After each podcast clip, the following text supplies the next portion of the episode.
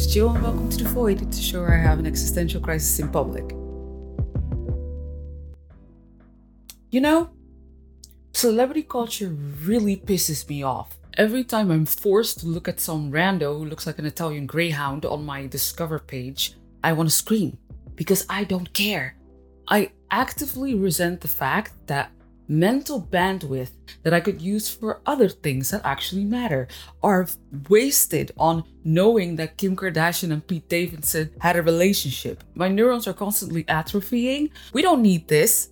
Okay, sir, why are we talking about this? I uh, was reading this book by Jennette McCurdy. It's called I'm Glad My Mom Died. And I had to buy it because I went in the bookstore. Look at that face. it's so cute. It's really cute. McCurdy was a kid star on iCarly. And um, basically, she went through hell and back. Without saying too much about this hilarious book because it is funny. This confirmed something that I've always believed. Before I talk about what my beliefs actually are, let's talk about fame first. What is fame? How did it come to exist? Grab something to drink, babyface. Let's talk about it. The lore behind the concept of fame is so much deeper than our current relationship to it would have you believe. The word fame is derived from Pheme, which is a Greek goddess, or Fama in Roman mythology. And Pheme was the daughter of Elpis, the personification of hope. But here's where I think a lot of people miss the complexity of Greek mythology, because you cannot stop at the goddess or the god themselves. You have to dive into their ancestry because their lineage is the key, and that will tell you how people thought about certain values. Let me talk you through Pheme's ancestry. Okay, so Pheme is fame, right? And her mother is hope, which in Greek mythology is a demon, and it was the last spirit that was stuck in Pandora's box, if I remember correctly. Pheme's grandmother is Nyx, the night, and Pheme's great grandmother is Chaos. She's the void. Her great grandmother is the void. By the way, we really love Chaos in this house. It's our favorite goddess. With a lineage like that, you understand why Greek people were not that into Pheme. I was looking into uh, the lineage of Greek mythology. I had a moment of realization where I was like, no way. Fame is the descendant of emptiness?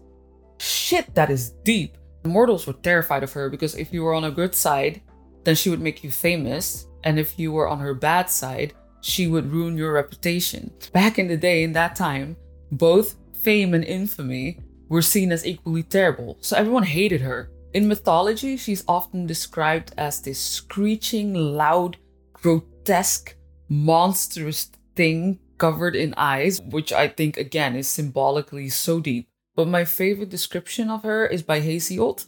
He's a, a Greek poet. I'm probably ruining his name, but he's not alive to be offended, so that's good. He describes fame as an entity that is easy to pick up, but extremely heavy to carry and even harder to put down. And she never goes away. So, what we can conclude from that is fame, once you've had it, it changes you forever.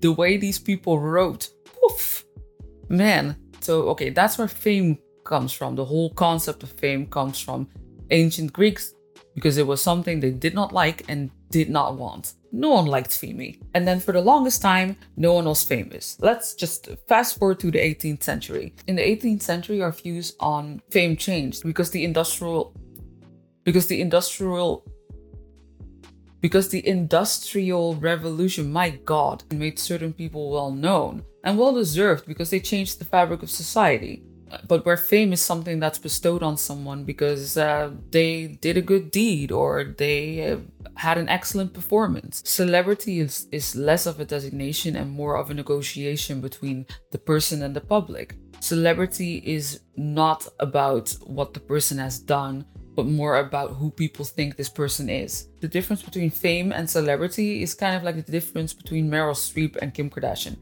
Meryl Streep seems to be an artist that loves her craft, and she happened to acquire fame that way over the decades. Meanwhile, Kim Kardashian was not a lot of anything other than someone who aspired fame and acquired it. It's her entire shtick. And therefore, we somehow all know who she's banging at what time even when we don't want to. Celebrity is interesting to me because where fame has at least somewhat of a standard, all celebrity needs is an audience, even if there's nothing to see. Because as long as people are looking, it creates the illusion that there's something worth looking at. It speaks to this base lizard instinct of ours, where we have the tendency to just look where everyone else is looking. It's quite primitive, and in the 18th century, celebrity was was fiercely looked down upon. We could do fame and accept it as a necessary evil, but we couldn't do celebrity. People thought it was so superficial and excessive, you wouldn't outwardly show interest in a celebrity. It became kind of embarrassing.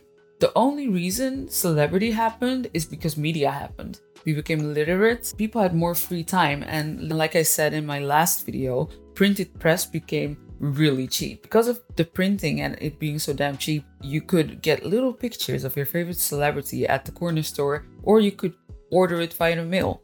All of these things gave people way more access to the people they were interested in, and it created this illusion of knowing. It gave people the chance to bond to this one dimensional other by sheer exposure. The thing that is now known as a parasocial relationship. And our brain isn't helping us either because it's pretty new it's an estimated 40,000 years old. For reference, Earth is about 4.5 billion years old. So we're babies, and our baby brain was not equipped to deal with the changes that happened uh, in the media. Our brain can't differentiate between someone we know because we see them in the neighborhood and someone we know because we see them on TV. Because remember, we were made for small communal living, and our brain hasn't caught up to the fact that screens exist. So we think we know insert celebrity. I'm going to say Kim Kardashian again. Because we see them a lot, our brain just thinks, oh yeah, because we see this person so often, they must be part of our community. Because how else could I explain this? Screens don't exist in my world. That's what I imagine the brain would say. So, to be reductive for a second, the only reason fame exists is because our brain doesn't understand what the fuck is going on. And vapid mass media sustains this confusion because this lag in brain functioning is making people serious money. So we've established that there's a difference between fame and celebrity, but to make my life easier, now I'm going to use them interchangeably. So we've talked about how fame came to be, but we can't have this conversation without talking about why people want to be famous in the first place. Fame has long been discredited as a motivation for our behavior in the field of psychology because it was thought of as too shallow to be meaningful which in itself says a lot, I think. But with fame being more attainable than ever, or at least the illusion of it being more attainable than ever, fame has become its own field of research in social studies. So that's pretty cool. Out of all of this research came a psychological profile of people who want to be famous. And there's a really important difference between people who want wealth and people who want to be known by a bunch of randos. I mean, most of us would love to be able to go out to dinner without having to check our bank balance first. That seems pretty logical. But what sets fame seekers and wealth seekers apart is that wealth seekers would like a life that is not marked by financial stress. What fame seekers want more than anything is social acceptance. It basically comes down to thinking that being loved by as many strangers as possible gives you existential reassurance. And look, we're all looking for meaning, right? The only difference is fame seekers think that they can find it in fame. They really think fame will help them make sense of the nothingness. But us existentialists, we know better. Because wherever you go, there you are. You cannot escape yourself ever. There's nothing on this planet that can make us more than what we are. Not even a Vanity Fair cover. I guess what I'm saying is let's try and not be too hard on the clout chasers in our lives because what they're actually saying is look, I've suffered from a lot of rejection and neglect in my life, and I completely lack the ability to validate myself. So I need to be known by as many strangers as possible so that I have something to base my worth on and to make up for all the times that I felt socially excluded because think about it the the celebrity club is the ultimate club. It kind of has that vibe. When i become famous people will blah blah blah. I won't have blah blah blah kind of that vibe. You know i saw this clip uh, of will smith where he was talking about his first girlfriend and how she cheated on him and how he decided to never be cheated on again by becoming the greatest actor in the world. Or Lady Gaga, who had a boyfriend who's told her, You're never going to win a Grammy, which is a very specific insult. And she was like, You just wait and see. There will be a time where you can't even go to the frickin' deli without seeing or hearing me everywhere. And this seems inspirational, but it's really not. It just, to me, sounds like like emptiness.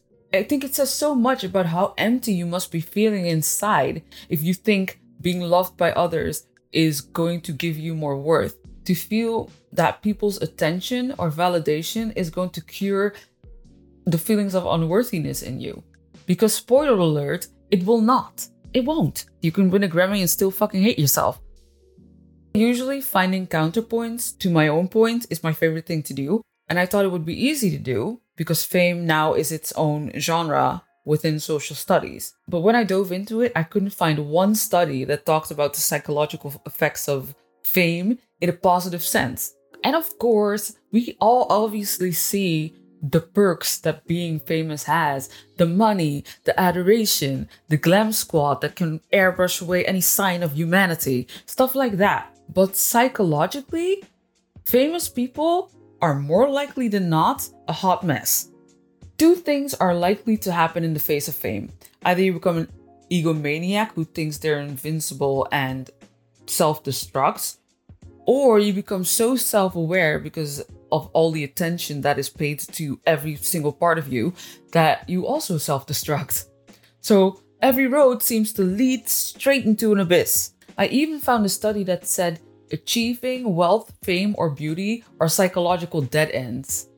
And that is a pretty bold claim because science always does its best to kind of tiptoe around the thing and not make hard statements like that. But pff, they went there. The reason for this is because intrinsically motivated behavior, so stuff you do for you, like coloring in a coloring book or I don't know, whatever it is you like to do, Psychology calls those activities psychologically nourishing. Everything you would do and you would continue to do, even if there was no one there to observe it, is where life happens. Doing things for its own sake that you really enjoy is is joy and nothing that is extrinsically motivated like this desire for fame because it would mean that people would love you nothing like that can ever be as satisfying you know, we humans are like plants, and our water, sun, and soil are autonomy, competence, and relatedness. If we feel like the masters of our own destiny, if we can completely govern our own behavior and our own path and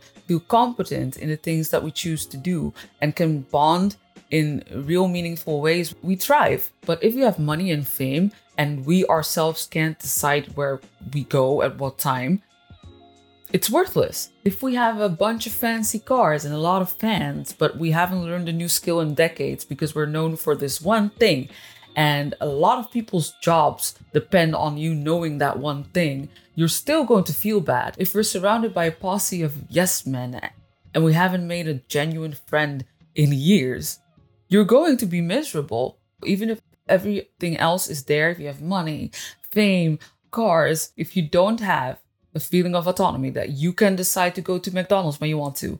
If you don't have a feeling of competence that you feel like you can pick up anything else and be good at it. And if you don't feel like you can connect to people for no reason other than that you're both humans, you're going to be miserable. None of the, the beauty and the glam whatever matters because we're plants. We need the simple stuff to thrive. I, I understand why a lot of famous people do drugs. And now, hold on, wait a minute. To me, like the the connection between drugs and fame makes perfect sense because I think they work the same in our brains. Remember that poet Hesiod that said, "It's easy to pick up, really hard to carry, even harder to put down, and uh, you never really get rid of it." Doesn't that sound like a drug dependency? I looked it up to see what uh, people who are way smarter than me have to say about it. Fame does have a drug like quality to it. It does make people high, where we are excited about things sooner. When you're used to the excitement of being famous, your baseline becomes higher. For example, I accidentally bought toothpaste with glitter in it. I thought it was very exciting. But if you're used to people following you outside, then of course you're going to need more to feel something. And that's where people go, hmm, drugs. That could work. Another thing I thought was really interesting is that the same character traits that make people famous tend to be the same things that give them an addictive personality. Things like wanting to be the center of attention, impulsivity and risk taking, wanting to be different and special, and of course having low self esteem and constantly seeking approval of others. I thought it was pretty in. Oh, Jesus Lord. There's a lot of boob. But I thought it was pretty interesting because all those factors combined really are a recipe for disaster. Strange, it's almost like people weren't made to be put on a pedestal. The most interesting thing I found was a phenomenological study, which means a study that is focused on the subjective experience of the participants, but a study in which people from all parts of the entertainment industry were anonymously questioned about their relationship to fame. And these were really famous people. And this study really drives home how dark it is. I'll give you the, the highlights. So there are four stages of fame. The first one is the love-hate stage. It's a giant ego stroke when you're being recognized. People often struggle with the fact that they find it so satisfying because they're like, I enjoy this so much. What does this say about me? The second stage is addiction, the stage where you can't even imagine your life without fame anymore. When you're not questioning why you're so satisfied about being recognized anymore and you just go with it and it feels good. One of those um, participants said, I have been addicted to every drug in the world, but no drug is as addictive as fame. And I think, you know, that's something. The third stage is acceptance. They just accept that their new status comes with overwhelmingly high expectations and temptations and a degree of loneliness. These things are considered as things that just come with the territory and the famous person learns to accept it. The fourth and final stage is adaptation. It's where people learn to navigate the crazy new reality that they just learned to accept. One of their coping mechanisms is not making eye contact on the street and not reacting to their names being called. So in their private lives, they notice that they're really bad at that, which is such a it's such a basic skill. Can you imagine losing that skill? Other things that mark the adaptation stage are things like reclusiveness, isolation, and mistrust. Also, a thing that I found very striking. One of them said he becomes this thing that people perceive, and he has to accept that he no longer has any control over that. So he has learned to surrender to the helplessness. These are some words, man. And all of the participants went on record to say that they felt like they lost the exclusive rights to their face and that the public owned them now. The public pays their bills, so the public is technically their boss. All of this sounds more like a golden cage than a golden ticket, because celebrities do essentially work for us. They are powered by our attention. If we all stopped paying attention to Kim Kardashian right now, and there she is again, it's apparently the only celebrity I know. But what if we just stopped engaging with her content, not buy any of her products? Her well would run dry like that. That's also very interesting about fame. It is so ephemeral that the biggest part of it stops existing if you look away from it. It's a definition of vacuousness. I understand why fame and the selling of your soul have always been connected because what I've learned from researching this is that likening fame to selling your soul is not as hyperbolic as it seems. As I was reading that study and saw so little joy, I just realized they sacrifice so much of what it means to be human. And for what? Just to be entirely made up of what people think of you and only to disappear as soon as people avert their gaze? But what I often wonder is did fame shape our culture or is fame a result of our culture? It's hard to answer, but I feel like just how ancient Greek mythology reflects their values, our current media landscape reflects ours. And my God, do we love beauty and wealth and instant gratification? Do we love materialism? My theory is that they don't call these people idols for nothing. Because as I see it, individualism is our culture and our religion is money. So, of course, the rich become the deities we look to for guidance. We pray to Gigi Hadid and the girl with the ponytail, and I guess Kim Kardashian again, in the church of capitalism. We pray to the deities that embody wealth and fame, things we believe will finally take away the meaninglessness of existence. And we pray to them in the hope that we can get a little bit of what was bestowed on them. We buy their shoes, we look at what they wear and wear it too, because we want so desperately to have a little bit of their blessing. In my opinion, fame is pathological. Someone is not famous, someone suffers fame. That's how I see it. It's an affliction more than anything, a symptom of our material worship. So I reject the concept of celebrity entirely. Also, I find it really funny when the world gasps in unison when another celebrity is involved in a scandal. Do I need to remind you that these people are complete strangers to you? Take Ned from the Try Guys. Is he the first man ever to cheat on his wife with a colleague? Of course not. But what exactly made people believe he wouldn't? The 10 minute footage of his face they see every week? Or the whole Harry Potter writer TERF thing? Where does this shock come from? Whoever said she wasn't a TERF? What made you think that? Her fictional book series? My point is, you can't be disappointed in people you don't know because the version of them you see has nothing to do with them. And of course, I'm all for acknowledging people's talents, but to be all over them for it? Fuck no. Screw that. Who the fuck are they? It's awesome that some people are great at things, but you know, my neighbor might be a great singer. Does this mean I have to yell every time I see him? It's weird. I refuse to put anyone on a pedestal because we're all human and so we're all fucked in in one sense or another. We really are too flawed to be deserving of any kind of glorification. I'm a little tipsy. Okay, story time. I was walking to New York with someone who does something and I know that he does the thing, but I constantly forget that a lot of other people also know that he does the thing. So we were walking down the street and he got recognized, and I have to say, it's kind of uncanny. It's weird. It's just a very mixed experience because, on the one hand, I thought it was very touching to see how happy he made people just by existing. People were genuinely happy to see him. But on the other hand, it's also quite dehumanizing because they weren't interested in him as much as they were interested in having a picture of him. They wanted him in the same way that we used to collect marbles. He effectively became a commodity, a cardboard cutout that had nothing to do with the version of him I liked hanging out with. And I can totally imagine this being a complete psychological quagmire if it happens on bigger scale.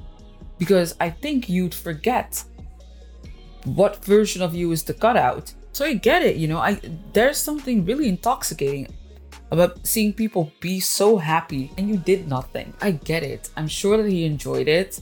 I know that he enjoyed it, and of course he did. But yeah, I I can see where this can fuck you up. With all of this being said, this is not me judging you for enjoying celebrity culture.